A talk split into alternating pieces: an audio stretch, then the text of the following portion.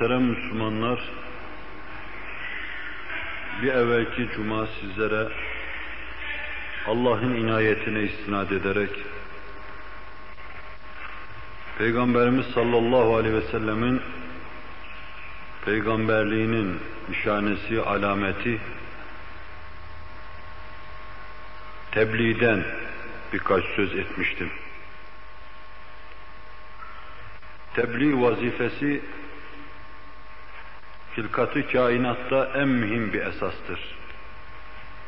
Allah'ın anlatılması, Allah'ın kainatı yaratmaktaki maksadının anlatılması, bu maksada hizmet eden vasıtaların, vesilelerin anlatılması, işin içine Kur'an girer, Resulullah girer sallallahu aleyhi ve sellem, has yaranı, ashabı girer, Ondan sonra kıyamete kadar bu büyük hakikata tercüman olan herkes girer. Vesileler, vasıtalar dediğimiz zaman bunları bu cümlenin altında müteala ediyoruz. Bu tebliğ vazifesi bir yönüyle Nebi'nin nübüvvetine delalet eder. Bir yönüyle de Nebi'nin peygamberlik vazifesidir bir yönüyle de bu iş yapılırken bizlere ders verilir. Peygamberin tebliğ ettiği hakaikten hissedar olman, o hakaike makes olma nispetine bağlıdır. Ne kadar onun tercüman olduğu hakikatlara makes olabiliyorsan, o nispette onun anlattığı şeylerden hissedar oluyorsun demektir peygamberin anlattığı şeylerden istifade etmen, onları hayata hayat yapmana bağlıdır. Davranışlarınla, düşüncelerinle, his yapınla, kalbi heyecanlarınla onun anlattığı şeylere tercüman olmandır. Kalbin onun anlattığı şeylere tercüman değil ise, efalin ona tercüman değil ise, düşüncelerin o istikamette bir şeyler ifade etme suretiyle ona tercüman olmuyorsa, o nispette sen peygamberin tebliğ ettiği hakaikten hissen azdır, hisse yap değilsin.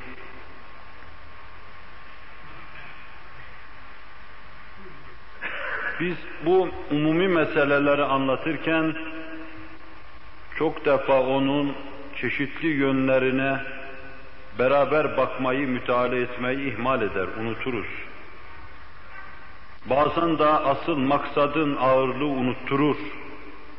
Bu mevzuları anlatmakta bizim maksadımız Allah Resuluna sallallahu aleyhi ve sellem Muhammedur Resulullah diyebilme, bu hakikati gönlümüzü indirebilme, hissiyatımıza sindirebilmedir.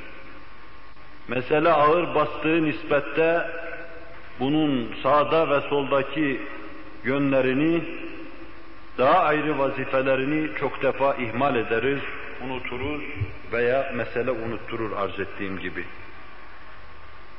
Bidayette arz etmede fayda mülahaza ediyorum. Şayet unutursam meseleyi ariz ve amik anlatmadan, sadece Efendimizin tebliğ vazifesi anlatılıyor anlamayalım Bizler de teker teker her bir yerlerimiz bu vazifeyle muazzaf ve mükellef bulunduğumuzu düşünelim. Allah Resulü sallallahu aleyhi ve sellem mahalik ve tehlikelere katlanarak Allah'ın emirlerini anlatması, Allah'ı Celle Celaluhu anlatması, Kur'an-ı Muhyüzül Beyan'a tercüman olması, bütün mehalike rağmen tercüman olması bize bir şey anlatıyor. Eğer bütün bu olup bitenlerden bir şey anlamıyorsak, bir şey anlama niyetinde değiliz demektir. Çarşıda, pazarda dolaştığımız ve kendileriyle yüz yüze geldiğimiz kimselere bunu anlatmayı fırsat saymıyorsak, bu mevzuda hissemiz azdır, bazen de belki nasipsiziz demektir. Allah tebliğ vazifesinde bizleri çok nasipli eylesin. Tebliğ vazifesi peygamber vazifesi olduğu için bu vazifeden nasibi çok olanlar peygambere o nispette yakın olurlar. Allah'a kurbiyet kazanırlar. Hayatında hiç tebliğ vazifesi yapmayan kimse o nispette peygamberden uzaktır. Kendini kurtaramaz diyemem. İmanı olan bizzat hakkında kendini kurtaramaz, gayyaya gider diyemem. Allah bilir onu. Fakat söze dikkat etmek lazım. Peygambere yakınlığı o nispettedir. Şefaat-ı uzma sahibi, makamı Mahmud sahibi Hz. Muhammed Aleyhisselatü Vesselam'la alakası o nispettedir. Tabi ona uğramayan yol Allah'a gitmez. Allah ile alakası da o nispettedir. Kalbindeki imanı kendisini harekete getirecek, ona heyecan verecek güçte olsaydı tebliğ vazifesine iştirak edecekti. İştiraksizliği nispetinde heyecan az demektir kalbinde. 20. asırda Müslümanların hastalığı olduğu için üzerinde ne kadar durulsa yeri vardır bu hususun. Ey şanı yüce Nebi Kur'an ferman ediyor. Bellig ma unzile ileyke min rabbik. Yüce Rabbin tarafından sana tebliğ edilen, mübelli vazifesiyle tavsif edilen sen, tebliğ vazifesinde esas olan o hakaiki uzmayı sen de tebliğ etmekle mükellef bulunduğun kimselere anlatıver diyor. Eğer ağırlığına, mehalikine bakarak bu vazifeyi tebliğ etmezsen, kainattan daha büyük bir hakikat olarak senin sırtına yüklenen peygamberlik vazifesini yapmamış olursun diyor. Peygamberlik payesi en üstün bir paye, en büyük bir makam ve mertebe olarak sana tevdi edilmiştir. Ama bu meccanen kimseye verilmez. Meşakkat nispeti insanlar terakki ederler. Belalara maruz kaldıkları nispette insanlar yükselirler. Ayağına diken battı, başına bilmem nereden ne geldiği nispette insan terakki eder. Tane teşniye uğradığı nispette insan terakki eder. Sen de tane teşniye uğrayacaksın. Mahalike maruz kalacaksın. Kandan irinden deryalar karşına çıkacak. İşte bu büyük tehlikeler ve mahalik neyse musibetler karşısında peygamberlik ağır vazifesini yerine getirmezsen sen vazifeni yapmamış olacaksın Allah'a karşı. Diyemiyorum, bunun altında şu mana işar ve işaret edilmektedir. Sen Allah'a karşı baş kaldırmış, bana yüklediğin peygamberlik vazifesini yapmıyorum demiş durumuna düşmüş olacaksın. Bunu ben diyemiyorum. Ama ayetin ruhuna bu işrap edilmiştir. Yoksa peygamberlik vazifesini yapmazsan yapmamış olursun sözü hasılı tahsil malum ilam gibi bir şey olur. Sizler de teker teker her bir yerleriniz, hakikate aşina olan gönlünüzle Allah'a teveccüh ettiğiniz nispette onu anlatmayı kendinize dert edinmiyorsanız, Resulullah'ı tanıtmayı dert edinmiyorsanız, Hz. Muhammed'e ümmet olma sallallahu aleyhi ve sellem vazifesini yapmamış olacaksınız. Yani bu mevzuda Resulullah'ı tanımama durumuna düşmüş ve Allah'a baş kaldırma durumuna düşmüş olacaksınız. Bunu da bize düşen yönüyle vazifenin onun ruhundan çıkarıyoruz. Yoksa yine hasılı tahsil lazım gelir. Geçen derste Allah Resulü'nün maruz kaldığı belalar karşısında bu ayete nasıl tercüman olduğunu hep beraber müşahede ettik. Zaten iman odur ki Allah'tan gelen emirleri bütün ruhu canıyla yaşatır insana. İman odur ki o imanın mukteza, muktezası olan salih amalı insan seve seve yaşar. Onun için Resul-i Ekrem sallallahu aleyhi ve sellem imanda eşi, menendi, dengi olmayan bir insandı. Bu müthiş iman Allah tarafından kendisine yüklenen vazifeleri ona seve seve yaptırtıyordu. Hiçbir tehlike, hiçbir musibet aleyhissalatu vesselam'ı o ağır peygamberlik vazifesini yapmadan alıkoyamamıştı. Resul-i Ekrem sallallahu aleyhi ve sellem her anı ölümle karşı karşıya bir hayat yaşıyordu. Her anı ölümle karşı karşıya, her dakika yaptığı vazifeden ötürü öldürülebilirdi aleyhissalatu vesselam. Fakat bunlar ona endişe vermiyordu. O bir vazife omuzuna almıştı. Kendi Ebu Talib'in karşısında dediği gibi ya Allah dinini izhar edecekti veya o o vazife yapma uğrunda onun talebinde vefat edip gidecekti. Uhleke fi talabihi diyordu. O uğurda ölürüm veya Allah dinini izhar eder diyordu. Sivri sineğin ısırması nevinden belalara maruz kalan kimseler, maruz kaldıkları şeylerden ötürü dine hizmeti terk ediyorlarsa, hangi mazeretle Allah'ın karşısına çıkacaklar bari düşünseler. Mızrakların, süngülerin altında değirmen taşlarının başın üzerine döndürülmesi karşısında peygamberlik vazifesini, tebliğ vazifesini terk etmeyen Allah Resulü'nün huzurunda, Allah'ın huzurunda mahkeme-i kübrada sinek ısırması nevinden meşakkatlere maruz kalmamak için dinini terk eden cemaat hangi mazeretle Allah'ın huzuruna çıkacak bari düşünseler diyorum.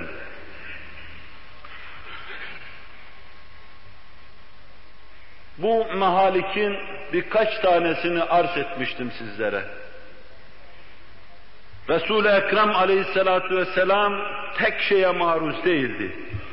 Bugün siz Allah'ın emirlerini anlatsanız, başınızda değirmen taşı çeviren yoktur sizin. Karanlık köşe başlarında, karanlık sokaklarda sizi bekleyen bir ölüm yoktur. Kanun vardır, nizam vardır. Dininizi rahatlıkla anlatabilirsiniz. Resul-i Ekrem aleyhissalatu vesselam her köşenin başında bir ölüm kendisini bekliyordu. Ve bu ölümler değişik değişikti.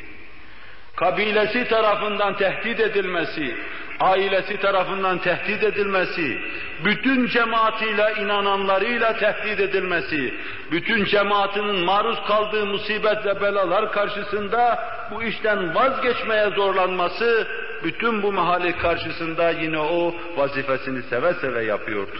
O hak ve hakikata tercümanlık yaptığı an karşısına biri çıkıyordu, onu haşa ve kella maskaraya alıyordu, istihza ediyordu onunla. İstihza edilecek bir insan olmasa, herkes tarafından bu müsellem olsa dahi istihza ediliyordu.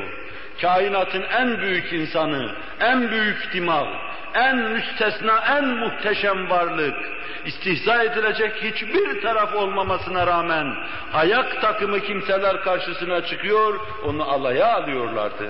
Bu da onun için ayrı bir ölümdü. Asil olun, soylu olun, izzet görün, ondan sonra ayak takımı tarafından hakaret görün, işin ağırlığını anlayacaksınız.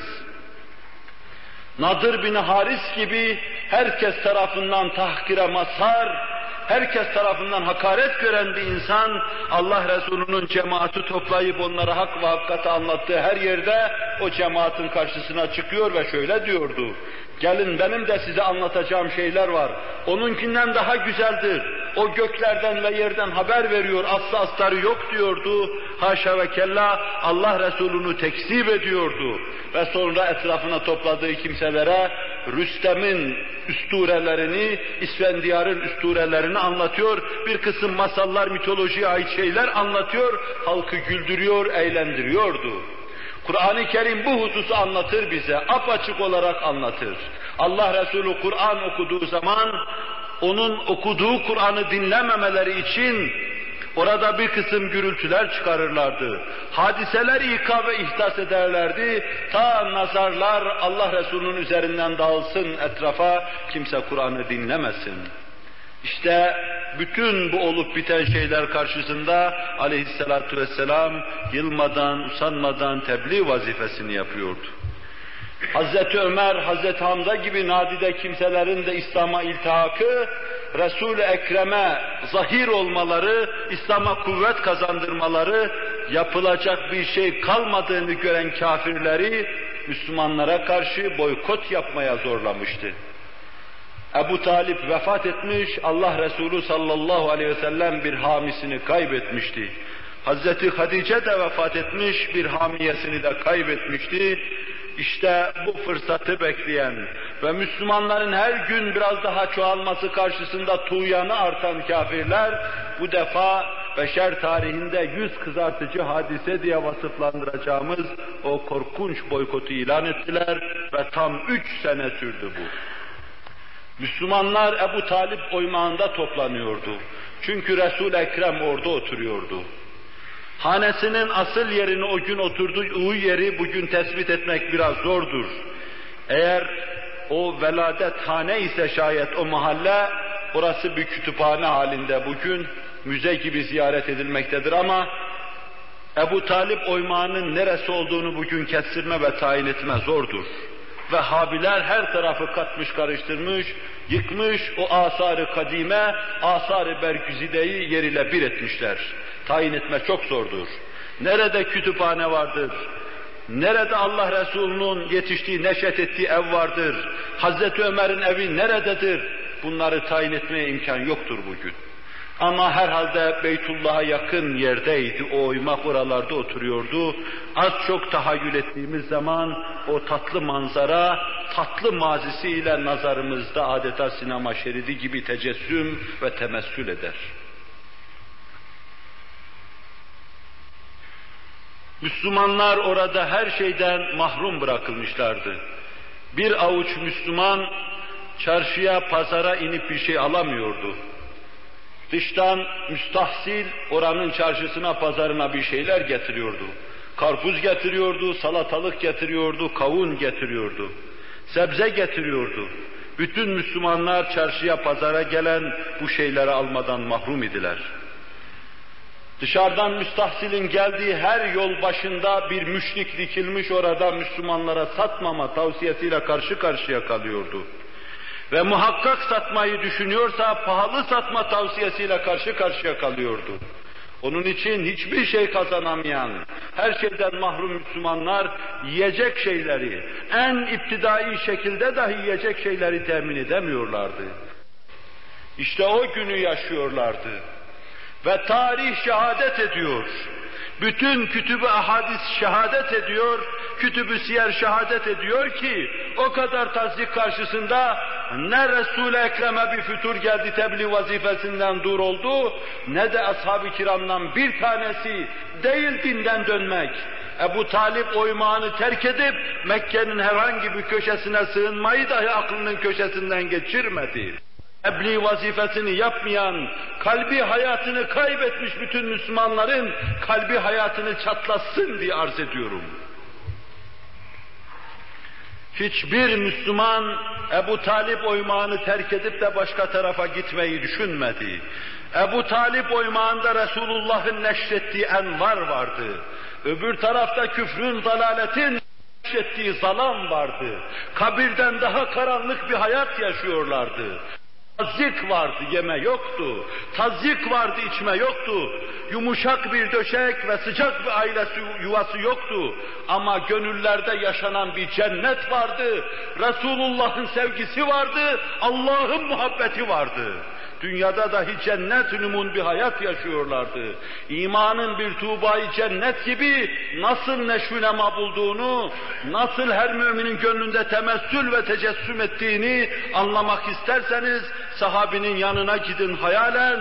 Şab-ı Ebu Talip'te sahabiyle beraber o manzarayı seyredin ve sonra nasıl mesut ve bahtiyar olduklarını hep beraber bakın. Boykot tam üç sene devam etti. Mansur İbni İkrime, İkrime İbni Amir bu yüz karası boykotnameyi yazmıştı. Ve yazdıktan sonra da bütün parmakları kurumuş, el işlemez hale gelmişti. Felç olmuştu. Müşrikler bu işin altında bu nameyi yazma olduğunu biliyorlardı. Ama küfür her türlü kötülüğün kaynağı olduğu gibi aynı zamanda inadın da kaynağı ve menatıydı. İnat dahi ondan neşünema buluyordu. Küfür onlara korkunç bir inat kazandırmıştı.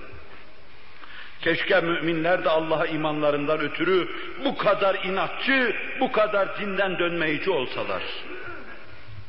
Kafir küfründe inat ediyordu. Ölürüm dönmem diyordu. Dönek Müslümanlara ders olsun.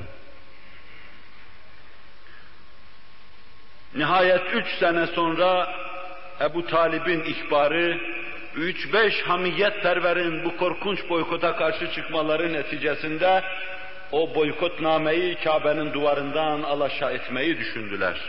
Ebu Talip onlara şunu haber verdi. Peygamber sallallahu aleyhi ve sellem bana bütün o namenin kurtlar tarafından, dabbetül ert tarafından yendiğini söyledi. Sadece lafzayı celalin bulunduğu yer yenmediğini söyledi.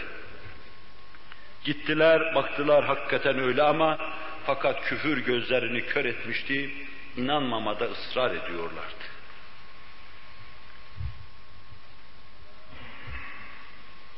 Meseleye tekrar bakacak olursak,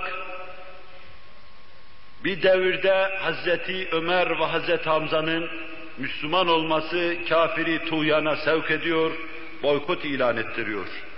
Bir başka devirde Hamisi Hazreti Ebu Talib'i ve Hazreti Hadice'yi kaybetmesiyle Allah Resulü sallallahu aleyhi ve sellem hamiden ve hamiyeden mahrum kalmakla tazike maruz kalıyor. Çeşit çeşit tazyik, yıldırma usulleri onu tebliğ vazifesinden alıkoyamıyor. Ne yüz karası üç senelik boykot, ne de hamisiz kaldığı devirde kafirlerin alabildiğini üzerine saldırması onu tebliğ vazifesinden alıkoyamıyor. Cenab-ı Hak bu büyük dersten bizlere ders ihsan eylesin. Ders ve ibret almaya muvaffak kılsın. Geçen dersin hulasası mahiyetinde arz ettiğim bu hususları arz ettikten sonra Resul-i Ekrem aleyhissalatu vesselamın bu mevzudaki şevkine, iştiyakına girmeden bir iki husus daha arz etmede fayda mülaz ediyorum. Ta hep beraber anlamış olalım ki Resul-i Ekrem aleyhissalatu vesselam macera olsun diye ortaya atılmamış. Onu ortaya atmaya sevk eden büyük dava bir taraftan aynı zamanda bizim davamız, Allah'ın emri ve isteği, bir taraftan da onun peygamberliğinin nişanesi ve alametidir. Vacib-ül Vücut ve Tekaddes Hazretleri gönülden bizlere Muhammedur Resulullah demeyi muvaffak kılsın, müyesser kılsın. Bu gönülden olmazsa hayatta ve harekette tesiri olmayacaktır. Gönülden olduğu nispette hayat ve hareketimiz bundan, imandan mümbahis olacaktır. İmandan doğacaktır. Allah yar ve yardımcımız olsun, tevfikini yar etsin, bizi perişan etmesin. Kısa zamanda peygamberinin arkasında topladığı o nurani cemaat gibi bizleri de o nuraniyete mazhar ederek o yolda kaim ve daim kılsın. Resul-i Ekrem aleyhissalatu vesselamın idamına karar verdiler. Hutbede bu hususu ele aldım fakat arz edeceğim hususu arz etmedim. Bütün devirlerde kafir hep aynı yollara tevessül etmiş, aynı vasıtalara başvurmuş, aynı şekilde imanın ve imanlının karşısına çıkmıştır. Önce dünya vaadinde bir kısım makam ve para vaadinde bulunurlar. Sonra tehdit ederler. Hayatına kastedeceklerini söylerler. Bütün bunlar onu döndürmüyorsa, yıldırmıyorsa bu defa da doğrudan doğruya hayatına kastediverirler. Resul-i Ekrem aleyhissalatu vesselam kafirin en son yapacağı şeye maruz kalıyor. وَاِذْ يَمْكُرُ بِكَ الَّذ۪ينَ كَفَرُوا لِيُثْبِتُوكَ اَوْ يَقْتُلُوكَ اَوْ يُخْرِجُوكَ وَيَمْكُرُونَ وَيَمْكُرُ اللّٰهِ وَاللّٰهُ خَيْرُ الْمَاكِرِينَ Sadakallahul azim. Tuzak kuracaklar, hileler hazırlayacaklar. Bu arada ölüm, memleketinden uzaklaştırma, hapsetme gibi şeylere tevessül edecekler. Bunlar Allah'ın malumatı altında kafirin Allah'ın sevdiği bir insana karşı hazırladığı tuzakların adıdır. Onlar tuzak hazırlıyorlar. Allah da tuzaklarına karşı nigahbandır, vakıftır. Ve Allah tuzak hazırlayanların en hayırlısıdır. Onların tuzaklarını ters yüz edecek, onların başlarına çevirecektir.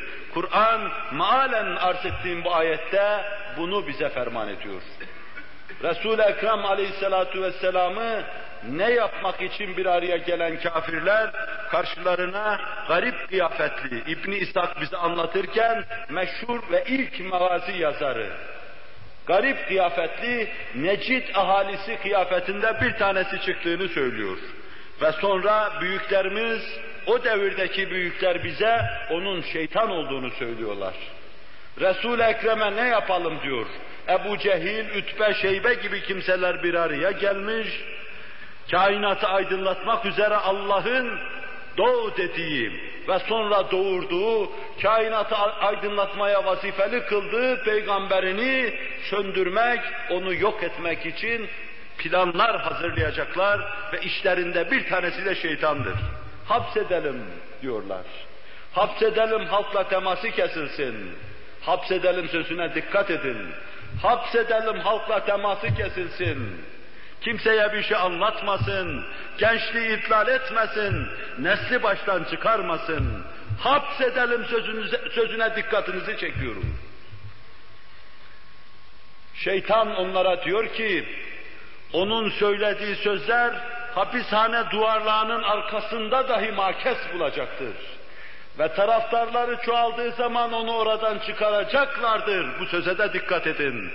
Onun hapishane içinde söylediği sözler kapıların arkasında dahi makes bulacaktır. Orada dahi çok tenvirat olacaktır. Orada dahi çok esrar meydana gelecektir. Hapishane duvarlarından, kapıların arasından, demir parmaklıkların arasından nur ve esrar sızacak bir nesil meydana getirecektir. Şeytan bu mantığı beğenmedim diyor. Şeytan bu mantığı beğenmiyor. Bir başkası ona şöyle diyor, sürelim onu tebid edelim, şarktan alalım garba sürelim, bu köy olmadı öbür köye sürelim, oradan da öbür tarafa sürelim, kimseyle temas etmesine mani olalım. Şeytan bu yolu da beğenmiyor. Nafizül kelim bu insan, halaveti lisaniyeye sahip olan bu insan, belagat ve talakati olan bu insan, nerede olursa olsun bir cemaat meydana getirecektir. Meydana getirdiği cemaatle bu adam karşınıza çıktığı zaman o zaman görürsünüz bilmem nereyi, nereyi diyor bu fikrinizi de beğenmedim şeytana şeytanlık öğreten ve Resulullah'ın dilinde küfrün ve cehaletin babası ünvanını alan Ebu Cehil daha genç olmasına rağmen onların içinde o bir fikir ortaya atıyor. Her kabileden bir adam seçelim. Hepsinin eline kılıç verelim. Sokağa çıktığı zaman hepsi üzerine çullansın, linç etsinler onu. Ve böylece diyeti bütün kabilelere taksim edilmiş olsun. Haşimiler bütün kabilelerin karşısına çıkamazlar. Şeytan işte bu fikrinizi beğendim diyor. Bu korkunç bir komplodur. Ve yemkurun ve yemkurullah. Onlar oyunlar çeviriyorlar ama Allah çevrilen bütün oyunları biliyor. Allah Resulunu sallallahu aleyhi ve sellem vacibül vücut himayesine alıyor. Vallahu ya'simuke minen nas. İnna Allah la yehdil kavmel kafirin. Allah seni hıfzı emanında muhafaza edecektir. Kafirler sana el uzatam, uzatamayacaklardır diyor. Öyleyse tebliğ vazifesini yaparken sakın diri etme diyor. Allah Resulü o gün evinden ayrılıyor, Hazreti Ali yatağında yatırıyor. وَجَعَلْنَا مِنْ بَيْنِ اَيْدِهِمْ سَدًّا وَمِنْ خَلْفِهِمْ سَدًّا فَاَغْشَيْنَاهُمْ فَهُمْ لَا يُبْصِرُونَ Fermani Sübhanisini okuyor, aralarından ayrılıyor, şeytanın gözü bile görmüyor.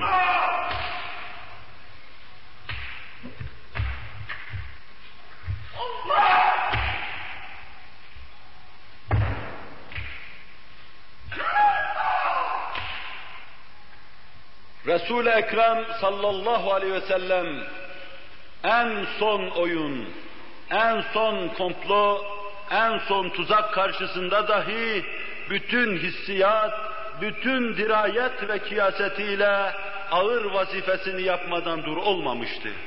Giderken yolda, vardığı yerde Medine'de hak ve hakikata daima tercüman olmuş, Allah'ı anlatmadan bir an geri kalmamıştı. Yolların ayrımı diyeceğimiz bu noktada bizim ve peygamberin birbirimizden ayrıldığımız yolların ayrımı diyeceğim bu noktada, bu kadar mahalik karşısında, bu kadar tehlike karşısında, musibet karşısında, sarsılmadan peygamberlik vazifesini yapan bir insana, siz de içinizden gele gele Muhammedur Resulullah diyeceksiniz sallallahu aleyhi ve sellem. Olsa olsa bu Allah'ın Resulü olur, Allah'ın Nebisi olur. Başka şey olmaz diyeceksiniz. Cenab-ı Vacib-ül Vücud ve Tekaddes Hazretleri gönlümüzü bu hakikati uzmaya tercüman kılsın inşallahü teala. Bütün bu olup bitenler karşısında aleyhissalatu vesselam derin bir iştiyak içinde peygamberlik vazifesini yapıyordu. Ahmet bin Hanbel İbn Abbas'tan bize naklettiği şu hususu önce de arz etmişimdir, arz edeyim.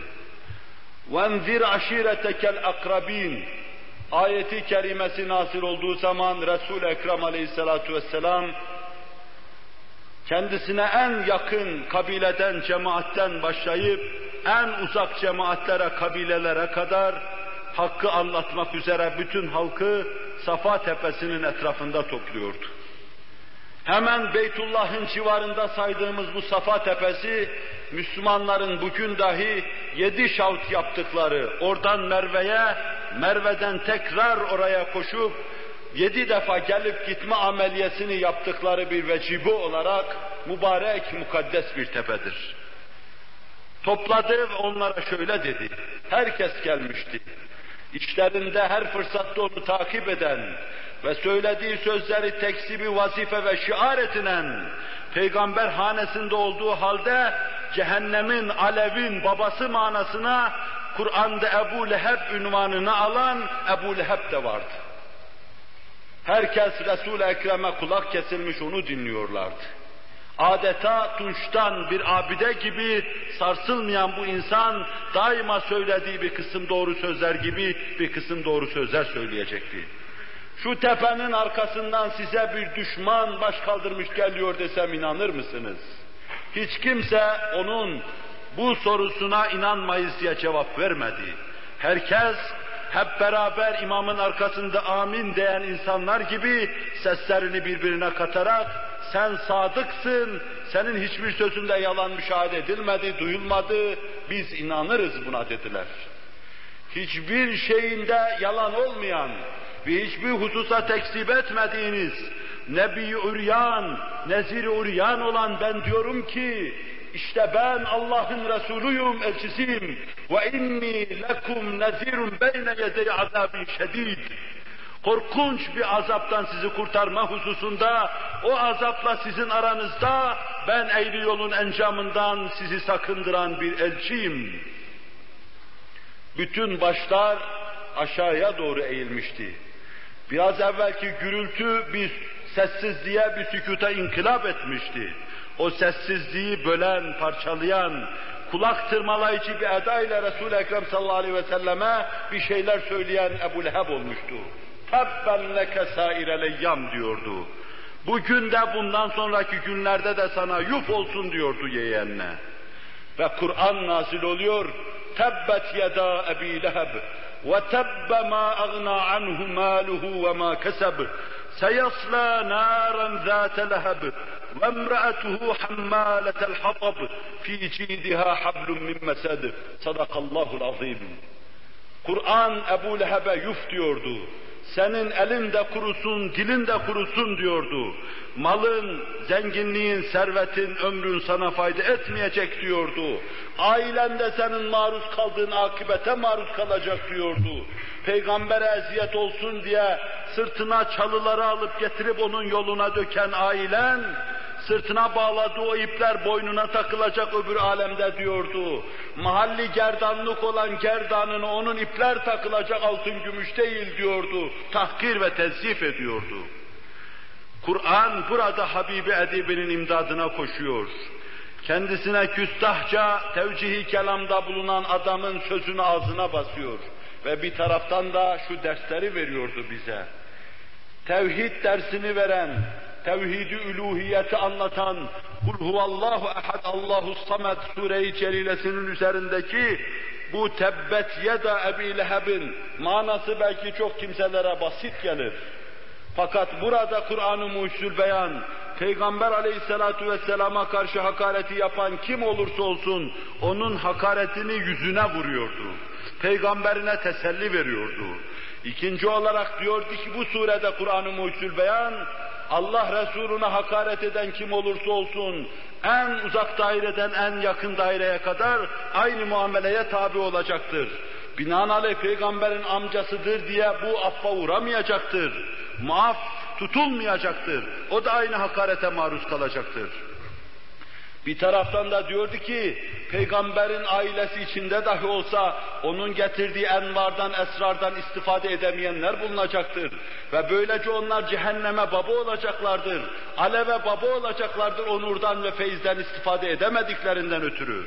Bir taraftan diyordu ki, bu surenin altında hemen tevhid-i üluhiyeti apaçık anlatan, aba ve ecdatlarından da kendilerine böyle intikal eden kimselere karşı ancak böyle hakaretle muamele etmek gerekir diyordu. Bir taraftan da diyordu ki, bir nasır, bir fetih günü geliyor. İzâ câe nasrullâhi vel feth geliyor. Ve bu sure bu iki hakikatin arasına sıkıştırılmış. Bir taraftan alabildiğine kainatı istila eden üluhiyet tevhidi, beri taraftan bu üluhiyetin hakimiyeti manasına Müslümanların hakimiyeti ve cihanın fethedilmesi Müslümanlar tarafından. Ve işte Mekke müşrikleri bu iki şeye de muhatap oldukları, bu iki şeyi müşahede ettikleri halde buna karşı geldiklerinden ötürü en yakın dairedeki Ebu Leheb'den alın da en uzak dairedeki Ebu Cehil'e kadar hepsi cehennemin babası, küfrün babası, tuğyanın ve dalaletin babasıdır diyordu. Bu Kur'an-ı Mucizül Beyan'ın ve Tebbet suresinin tefsiri değildir. Sadece bir münasebetle nazil olan bu surede Kul huvallahun üstünde İzâ câenin altında bu surede akla hatıra gelecek bir iki hikmeti arz etmiş oldu. Resul-i Ekrem aleyhissalatu vesselam orada gördüğü hakaret, orada gördüğü ademi kabul onu yine yıldırmıyor, yine sindirmiyor. Bir başka tepe buluyor, bir başka vati buluyor. Orada da yine aynı ak, ak ve aynı hakikate tercümanlık yapıyor. Ahmet Hanbel Bukhari tarihinde ve Taberani bize Haris İbn Haris'ten şu vakayı söylüyorlar. Haç mevsiminde daha başka mevsimlerde Mekke-i Mükerreme'nin çeşitli yerlerinde panayırlar kurulurdu. Hususiyle bugün hacıların üç gün kaldıkları Mina'da panayırlar kurulurdu. Mina o çadır şehri o zamanda bir çadır şehriydi. O günden bugüne çadır şehri olarak devam etmektedir. Halk senenin belli günlerinde gelir orada ticaret yaparlardı. Şimdi de Müslümanlar orada ticaret yapıyorlar. Cahiliye devrinde maddi emtia alışverişi yapılırdı. Şimdi ise Müslümanlar orada oruç tutar Allah'ın cennetini satın alırlar. Namaz kılar Allah'ın cennetini satın alırlar. Mahalike katlanırlar, meşakkate katlanırlar, Allah'ın cennetini satın alırlar. Paralarını sarf ederler, kurban keserler, Allah'ın cennetini satın alırlar. Satın alma sözü Kur'an'da geçtiği için ve tatlı bir münasebet bulunduğu için aynı tabiri kullanmada fayda mülahaz ettim. Aynı ticaret yapılmaktadır. Allah Resulü o panayırlardan hiçbirisini ihmal etmez. Haris İbni Haris müşahedesini bize anlatırken her vadide Resul Ekrem'den bir ses yükselirdi. Her kabile cemaat karşısında dikildiği zaman ya eyyühennaz Kulu la ilahe illallah tüflihu diyordu.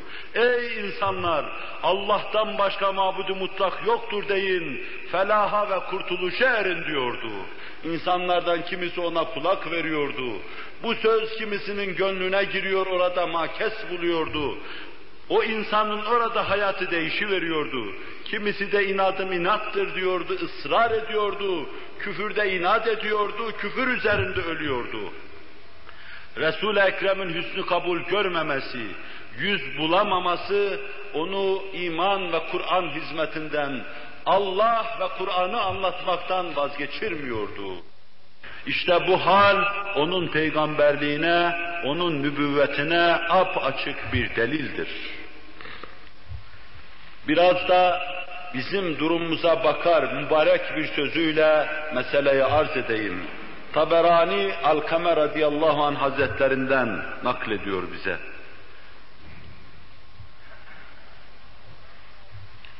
ما بال قوم لا يفقهون جيرانهم ولا يعلمونهم ولا يعظونهم ولا يأمرونهم ولا ينهونهم. وما بال قوم لا يتعلمون من جيرانهم ولا يتفقهونهم ولا يتعلمونهم ولا يتعظونهم. والله ليعلمن قوم veya ليعلمن قوم من ليعلمون قوم من جيرانهم ليعلمن قوم جيرانهم ويفقهونهم ويعظونهم ويأمرونهم وينهونهم. وليتعلمن قوم من جيرانهم ويتفقهون ويتعظون أو لأعاجلنهم العقوبة أو كما قال. Ne oluyor bir kısım cemaate ki yanı başlarında İslam'ı anlamayan, İslam'ı bilmeyen, İslam hakkında malumat olmayan kimselere İslam'ı anlatmıyorlar, İslam'ın fıkhını öğretmiyorlar, İslam'ın ilmini vermiyorlar, İslam adına onlara nasihat etmiyorlar, emru bil maruf yapmıyorlar, nehy anil münker yapmıyorlar. Ne oluyor bu cemaate ki bu işi yapmıyorlar diyor, yapıyor musunuz? Resul-i Ekrem'in peygamberlik vazifesidir. Ve tekrar ediyor, ne oluyor o cemaate ki yanı başlarında bilen kimseler var da gidip onlardan İslam'ı öğrenmiyorlar fıkhını. Ne oluyor o cemaate ki bilenleri bildikleri gördükleri halde İslam'ın ilmini almıyorlar. Gidip dizinin dibine oturmuyor,lar Rahle-i dizinin önüne çökmüyorlar. Onlardan vaaz nasihat almıyorlar o hayır haklar işlerinde dolaşıp durdukları halde onlardan istifade etmiyorlar. Emru bil maruf dinlemiyor, nehyanil münkerlerine kulak vermiyorlar. Nefsim elinde olan Allah'a yemin ediyorum, bir cemaat komşularına, yanı başında bulunan kimselere İslam'ın fıkhını öğretmezse, ilmini vermezse, nasihat yapıp hayır hah olmazsa, emri bil maruf yapmazsa, nehyanil münkerde bulunmazsa ve bir cemaatta yanı başında hak ve hakikate tercüman olacak ehli ilim, ehli fıkıh ve nasihatçılar bulundukları halde onlardan fıkıh ve İslam'ın ilmini öğrenmezlerse, nasihatlarına kulak vermezlerse ben onların akıbetlerini acele isterim ve bir akıbet olarak başlarında patlayıveririm diyor Allah Resulü sallallahu aleyhi ve sellem. Ahiret akıbetleri ve cezaları ne türlü olur onu Allah bilir. Fakat dünyada dahi tecziye ederim. Bu hususta geri kalan, bu hususta yaya olan kimselere Resul-i Ekrem tarafından nasıl bir tecziye verildiğini bilmiyoruz. Bilmiyoruz ve bundan şöyle bir mana çıkarıyoruz. Resul-i Ekrem aleyhissalatu vesselam kalbinin kırılmasıyla bunların karşısına çıkacaktır. Bildiğini öğretmeyenin, bilenden bildiğini almayan her iki zümrenin de karşısına çıkacak ve Allah'ın onlara ukubet vermesini dileyecektir. Acaba Resul Ekrem diler miydi, dilemez miydi bunu bilemiyoruz. Fakat hadisin siyakı bunu gösteriyor ve buna Kur'an-ı Kerim'de bir delil vardır. لُعِنَ الَّذ۪ينَ كَفَرُوا مِنْ بَنِي İsrail على لسان داود وعيسى بن مريم ذلك بما عصوا وكانوا يعتدون كانوا لا يتناهون عن منكر فعلوه لبئس ما كانوا يفعلون İsrail oğullarından bir zümre Allah'ın lanetine maruz kaldı. Hazreti Davud'un diliyle Hazreti İsa Aleyhisselam'ın beddua etmesiyle Hazreti Davud Allah'ın laneti size olsun dedi. Hazreti İsa Allah'ın laneti size olsun dedi. Niçin dedi iki peygamber? İn tuazzibhum fe innehum ibaduk ve in tağfir lehum fe inneke entel azizul hakim diyen çok şefkatli Hazreti İsa burana vururlarsa dön bir de burana vursunlar diyen insan niye acaba İsrailoğullarına lanet ediyor düşündünüz mü bunu? ذَٰلِكَ بِمَا عَصَوْا Onlar baş kaldırmışlardı. Allah'a isyan etmişlerdi. Nasıl isyan etmişlerdi? Kânû lâ yetenâhevne an munkerin fealûh. Kendi aralarında menhiyat işlendiği halde birbirlerini alıkoymazlardı o işten. Menhiyat işlenişine karşı gözlerini yumarlardı, kulaklarını tıkarlardı, ağızlarını tutarlardı. Ne fıkıh öğretir, ne ilim verir ne de nasihatta bulunurlardı. ذَٰلِكْ كَانُوا لَا يَتَنَاهَوْنَ عَنْ مُنْكَرٍ فَعَلُوا Yaptıkları münkerattan onları alıkoymazlardı. لَبِئْسَ مَا كَانُوا يَفْعَلُونَ Ne kötü, kötü şey yapıyorlardı diyor Kur'an-ı Mucizül Beyan. Bundan anlaşılıyor ki aleyhissalatu vesselam o şefkati uzma sahibi Hz. Muhammed aleyhissalatu vesselam ap açık ümmetine beddua etmemiştir. Fakat bir kalp kırıklığının, bir kalp burkuntusunun ifadesi vardır sözleri içinde. Ya bildiğinizi öğreteceksiniz, anlatacaksınız, irşad edeceksiniz, emr bil maruf nehyanil münker yapacaksınız veyahut Allah'ın hukubeti yakındır başınıza gelecek. Vahyin bereketinden mahrum kalacaksınız.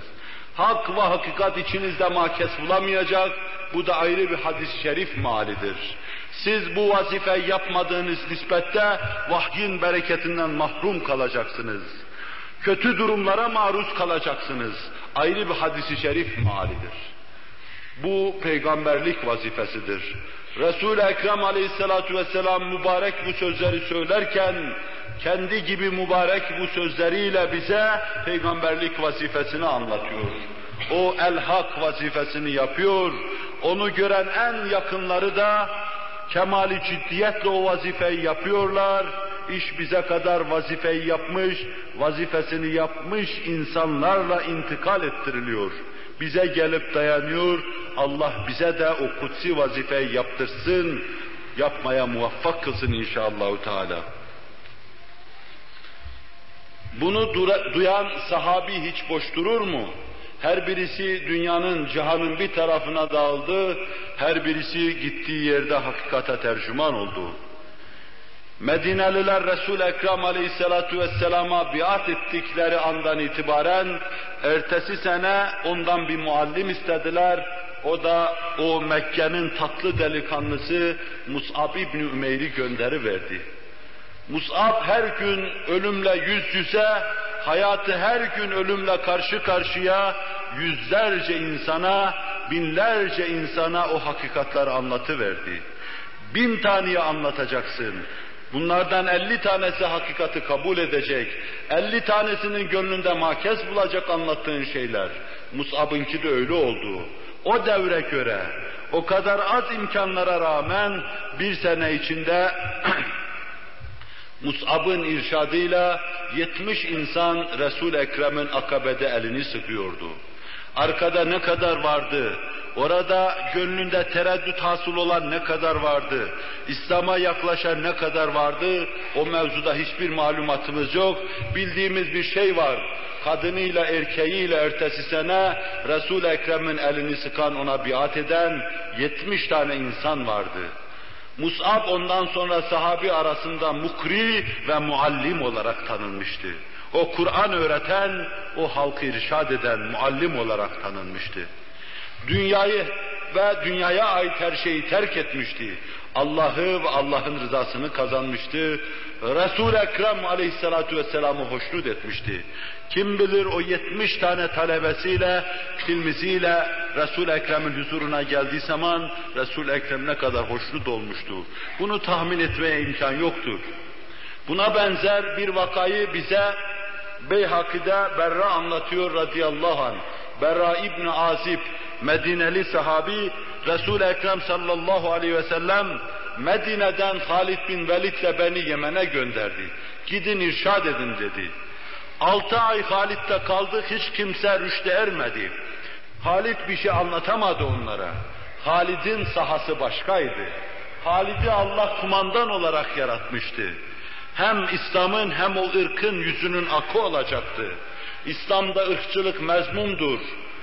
Fakat eğer insanların ırklarına ait bir şeyle iftihar etmeleri caiz olsa, mümkün olsa, Araplar Halit'le ne kadar iftihar etseler yeridir. Cihan tarihinde Avrupalı kritikçinin dediği gibi Solon'u onun kapısında kumandanlık dilenirken görüyor. Solon dedim. Anibal'ı onun kapısında kumandanlık dilenirken görüyoruz. Anibal'ı Halid'in kapısında o müthiş Kartaca kumandanlığı kumandanlık dilenirken görüyoruz. İnsan mütekabil kuvvetlerle savaşabilir. Halid'in bütün zaferlerinde belki 200-300 tane harbi vardır Halid'in. Bazen 300 kişiyle 50 bin kişiye karşı savaşmıştır. O zaman dahi yüzünün akıyla çıkmıştır. Bu müthiş bir şeydir. Allah Resulü ona sen küfrün boynuna konmuş Allah'ın kılıcısın demişti. Ve ondan sonra ona alem Seyfullah diyordu. Allah kılıcı manasına Seyfullah diyorlardı. Halid'in sahası buydu. İrşat değildi. Burada da bir şey öğrenelim. İyi işler beceriyorsak, idari kabiliyetimiz üstünse, halkı irşad edeceğiz diye o işi de yaparız diye öyle bir cüretle o işe atılmayalım. İrşat yapıyorsak, Halit gibi kumandanlıkta yaparız, o işe teşebbüs etmeyelim. Başka başka şeyler ve bunlar başka başka sahalardır. Berra müşahadesini anlatıyor vakayı anlatırken. Allah Resulü Halid'in tesirsizliğini görünce Hazreti Ali'yi gönderdi. Bir iki hafta geçmedi ki Hemdan Hazreti Ali'nin etrafında toplanmış olmasın. Biz artık ben sağını solunu, solunu göremediğim, arkaya doğru gözümün kestiremediği bir cemaatle Ali'nin arkasında namaz kılıyorduk. Haber Resul-i Ekrem'e ulaştığı zaman secdeye kapanmıştı. Ve kalktığı zaman dudaklarından şu sözler dökülüyordu. Esselam ala hamdan, esselam ala hamdan diyordu. Hamdan dar günde Resul-i Ekrem'in imdadına koşuyordu. Kılıcıyla, atıyla, devesiyle Bizans'a karşı, İran'a karşı savaşan mücahitlerin öncüleri olacaktı. Resul-i Ekrem irşad edilen cemaatin irşadı karşısında gözü yaşlı, bağrı taşlı, ellerini kaldırıyor, Esselam ela hemdan diyordu. Nereden geldik bu vakaya? Resul-i Ekrem aleyhissalatu vesselam insanların hidayeti karşısında derin bir sevinç, derin bir huzur duyuyordu. Hiçbir şey insanların hak ve hakikati kabul etmesinde onun içinde hasıl ettiği sevinç kadar sevinç hasıl edemezdi, sürur hasıl edemezdi. Allahu Teala ve Tekaddes Hazretleri o sevinçten bizim gönlümüze de ihsan eylesin. Hak ve hakikate tercüman olma ki peygamber vazifesidir. Bu vazifede bizleri de payidar, kaim ve daim eylesin. Anlatmak istediğim husus, Resul-i Ekrem aleyhissalatu vesselamın tebliğden, tebliğin neticesi olan irşattan sevinç ve huzur duyması, Mus'ab bu şuur, bu anlayış, bu şevk içinde gitmiş, Medine'de bir sene hizmet etmiş, yetmiş insan huzur Resulullah'a getirmiş, karanlık akabede Allah Resulü onların elini sıkmış, kim bilir ne kadar sevinmişti. O sevince, o sürura, o yüz beşaşetine bir aynı olsun diye onun hemdanın Müslüman olması hususundaki beşaşetini az, arz ettim. Ta aynı olsun, onu göstersin, ona tercüman olsun. Allah yar ve yardımcımız olsun. Başladığımız her şeyi hitama erdirmeye muvaffak kılsın.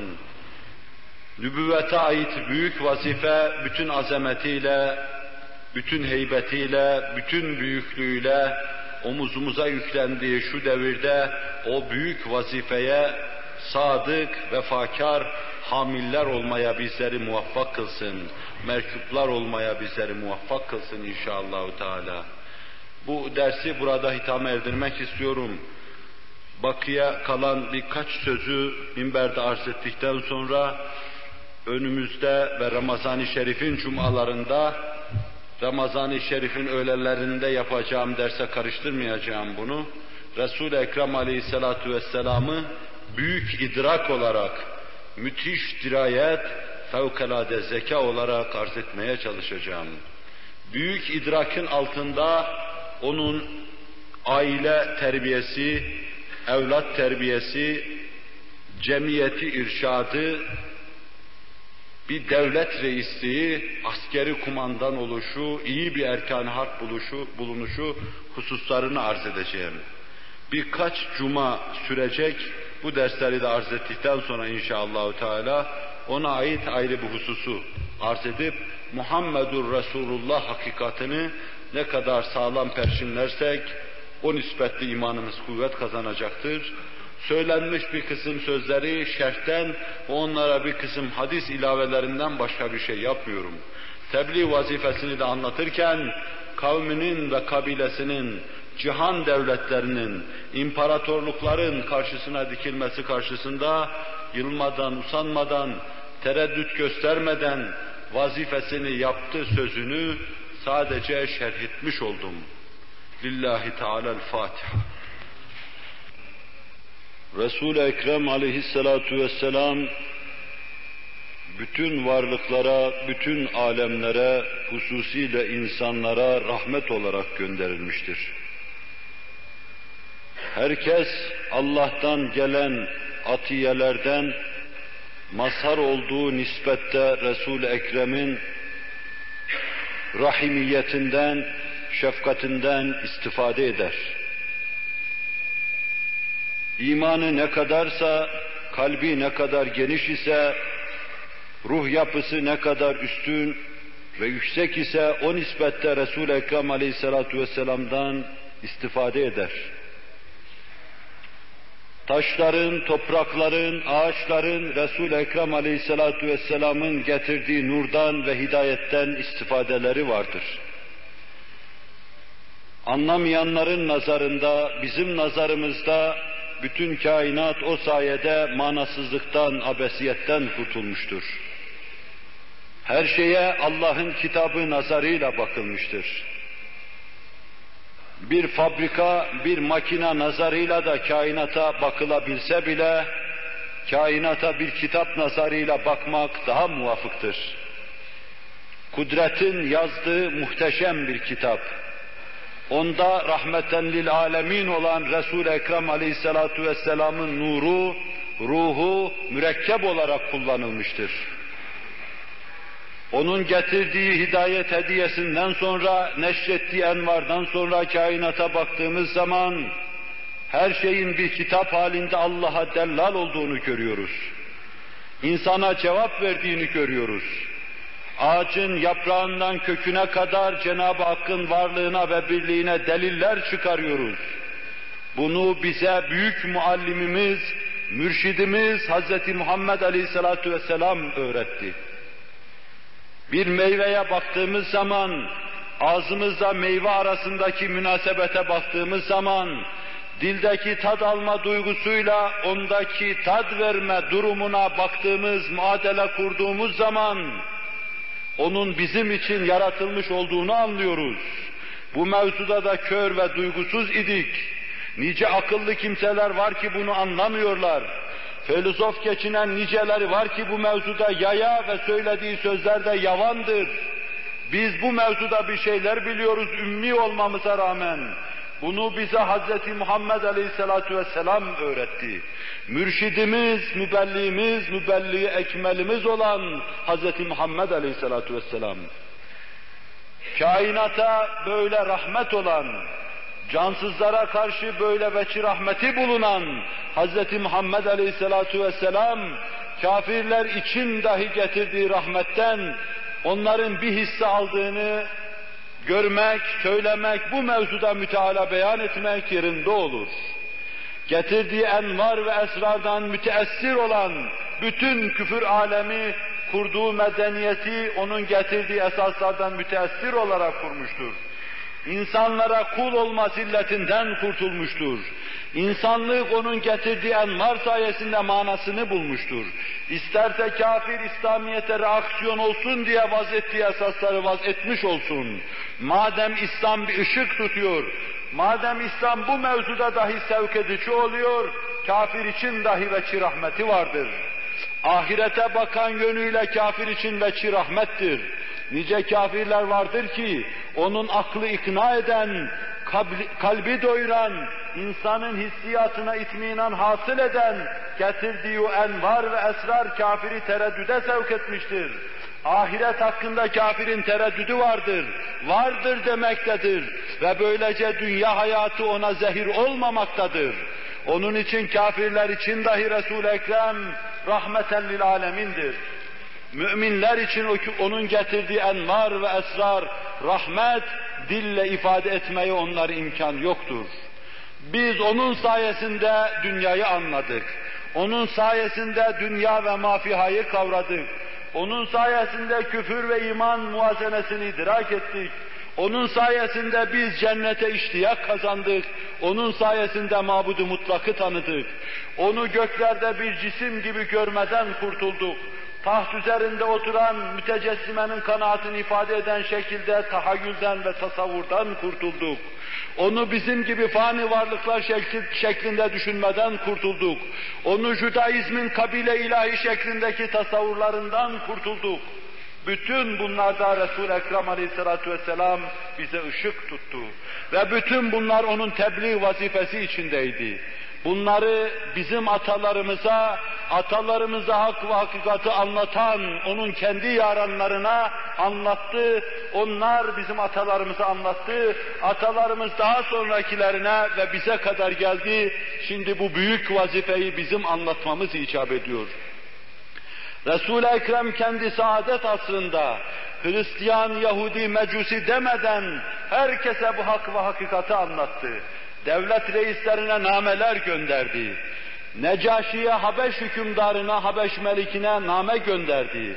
Allah'ın Resulünden Habeş hükümdarına diye başlayan namesini her birinin burada Arapça ve Türkçe metnini arz edersem vaktinizi almış olacağım. Habeş hükümdarı Allah Resulü'nün sallallahu aleyhi ve sellem namesine karşı üstünü kabul gösterdi. Eğer emrederlerse Mekke-i Mükerreme'ye, Medine-i Münevvere'ye gelmeye de hazır bulunduğunu ifade ettiler. Ama o gün için kendi cemaati içinde bulunması, onları irşat mevzunda gayret sarf etmesi itibariyle daha faydalı olacağı beyanında ısrar ettiler. Allah Resulü onu davet etmedi. Etseydi gelecekti. O Resulullah'ın huzuruna gelme iştiyakını taşıyordu. O iştiyaka şu sözleri ne güzel tercümandır. Keşke şu saltanatıma bedel, nebiler nebisine hizmetçi olsaydım diyordu. Allah Resulü koskoca Roma imparatoruna da name gönderiyordu. Min Muhammedin Resulillahi sallallahu aleyhi ve sellem ila Hirakl azimir Rum. Amma ba'du فإني أدعوك بدعاية الإسلام أسلم تسلم يؤتك الله أجرك مرتين وإن توليت فإن عليك إثم الأريسين ويا أريسيين ويا إرسيين يا أهل الكتاب تعالوا إلى كلمة سواء بيننا وبينكم ألا نعبد إلا الله. ولا نشرك به شيئا ولا يتخذ بعضنا بعضا أربابا من دون الله فإن تولوا فقولوا اشهدوا بأننا مسلمون صدق الله العظيم Sonu ayet olduğu için sadakallahul azim dedim. Bu nameyle Resul-i Ekrem sallallahu aleyhi ve sellem şunları anlatıyordu Roma imparatoruna. Allah'ın Resulü ve elçisi Muhammed'den sallallahu aleyhi ve sellem Roma imparatoru Hiraklüs'e. Ama maksadımı anlatmaya gelince ben seni İslam'ın davet ettiği şeye davet ediyorum. İslam'a gir, Müslüman ol, selameti bul, kurtuluşa er diyordu. Eğer İslam'a girersen kurtulursun, eğer yüz çevirirsen etbaın günahı da senin boynunu olacaktır. İçinde bulunduğun mezhebin, bütün mezhep mensuplarının günahı senin üzerine olacaktır etrafında çiftçilik yapan avam, senin bütün davranış ve tutumuna göre kendilerini ayarlayan, şu ayak takımının günahı da senin üzerine olacaktır. Ey ehli kitap! Gelin siz biz aramızda müşterek olan şeyde beraber olalım. Sizi bu beraber olduğumuz şeye davet ediyorum. Ehli kitap diyor, zira siz İncil'i Tevrat'ı okudunuz, ümmi değilsiniz, hak ve hakikate aşinasınız, Öyleyse ilk defa okumuş olanlar kulak vermeli. Ne yazık ki okumuş olanlar çoğu, pek çoğu Allah'a düşman oluyor. İleride bekliyoruz intira, intizar ediyoruz kemali şevkle. İlimlerin hassasiyeti hakikatları okumuşlara göstersin. Kur'an-ı Mucizül Beyan'ın bu fermanına okumuşlar lebbeyk desin Allah'ın emrine itaat etsinler. Ey ehli kitap! Okumasını, yazmasını bilenler, o gün için Hristiyan ve Yahudi olanlar, alev ila kelimetin sevain beynena ve beynekum. Siz ve biz aramızda müşterek bir kelimede toplanalım. Alla na'bude illallah. Sadece Allah'a kul olalım. Şahıslara kul olmayalım. İnsan sadece Allah'a secde eder. Sadece onu tazim, tekrim ve tebcilde bulunur. وَلَا يَتَّخِذَ بَعْدُنَا بَعْدًا اَرْبَابًا مِنْ دُونِ اللّٰهِ Allah mevcudiyetiyle kaim ve daimken, ezeli ve ebediyken bazımız bazımızı Rabb edinmeyelim. Firaklius Allah Resulü'nün bu davetine icabet ediyor, cevabı sevap veriyordu. Ama ayak takımının ayaklanması onu durduruyordu. Kim bilir belki Buhari'nin anlatmasına göre belki içinden iman ediyordu ama Necaşi gibi Resul-i Ekrem aleyhissalatu vesselama gelip tabi olmayı ona arz etmiyordu. İmanlı gittiyse Allah Resulullah'ın şefaatine mazhar etsin. Yok imansız gittiyse kimse elinden tutamaz, onu kurtaramaz. O gün onun ifade ve davranışlarından hüsnü kabul gördüğünü hissediyor ve seziyoruz. Resul-i Ekrem hayatındayken bütün dünyanın her tarafına nameler gönderdi, adını duyurdu. Arap yarım adası içinde hak ve hakikati duymamış adeta kalmadı. Yüz bin sahabisiyle veda haccında o büyük vazifeyi yaparken cemaatine soruyordu. Ben vazifemi yaptım mı? Tebliğ vazifesini yaptım mı? Peygamberliğimi ifa ettim mi diyordu. Bütün ashab elini kaldırıyor, evet diyorlardı sen peygamberlik vazifesini yaptın. Naam bellâte diyorlardı. O da Allah'ı işhad ediyordu. Allahümme şhed diyordu. Allahümme şhed diyordu, Allahümme şhed diyordu. Sen şahit ol Allah'ım, ben peygamberlik vazifesini yaptım diyordu.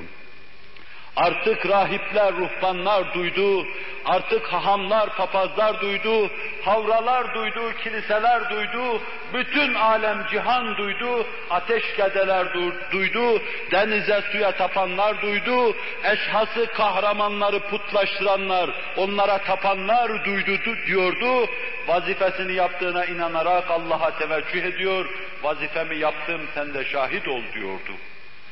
Onun için sahabe-i kiram bu derin anlayıştan öyle müteessir olmuştu ki, Resul-i Ekrem aleyhissalatu vesselamın tebliğ vazifesine öyle bağlanmış, bu hakikati öylesine neşretmişlerdi ki, inşallah bir gün yeryüzünde Allah ve Muhammedur Resulullah demeyen tek insan kalmayacaktır. Azmi cehdi içinde ufuktan ufuğa Allah'ın adını bayraklaştırmış ve taşımışlardı.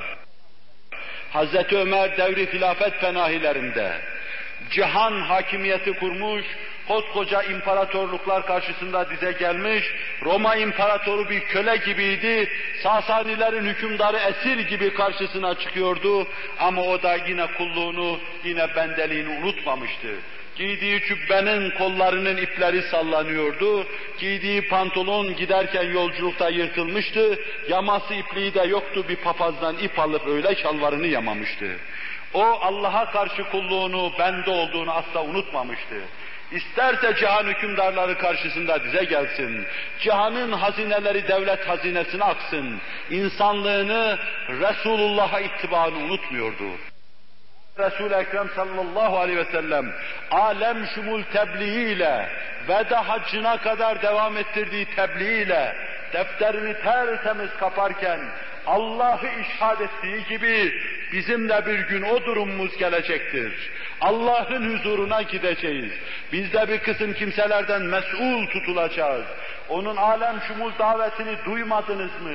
O davete kulak vermediniz mi? Duydunuz ona mukabil ne yaptınız? Gönülleriniz o büyük davet nasıl makes buldu? Diyecektir Allah bunları Celle Celaluhu.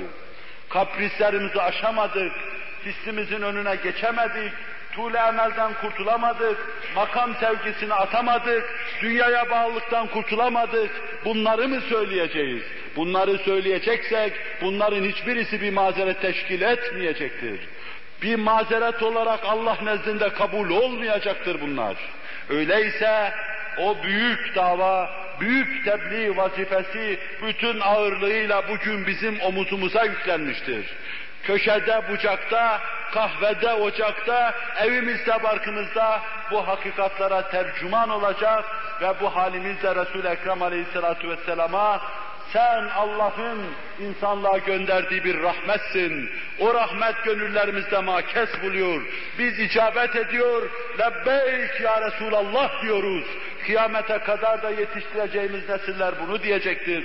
Dünyanın bir asır mı ömrü var, iki asır mı ömrü var? İnşallahü Teala başını siz süslediğiniz, tezyin ve tenvir ettiğiniz gibi dünyanın şu karma karışık ve karanlık neticesini de biz tenvir ve tezyin edeceğiz diyecek Resul-i Ekrem Aleyhisselatü Vesselam'ın arkasında duracaksak o şefaati uzmasıyla imdadınıza koşacak Allah da bizim için medet resan olacaktır. Allahu Teala ve Tekaddes Hazretleri tebliğ anlamaya, kavramaya, tebliğ vazifesinde peygamberin davasına yardım etmeye bizleri muvaffak kılsın. Ela inne ahsenel kelam ve ebla'n nizam. Kelamullahil melikil azizil allam. كما قال الله تبارك وتعالى في الكلام واذا قرئ القران فاستمعوا له وانصتوا لعلكم ترحمون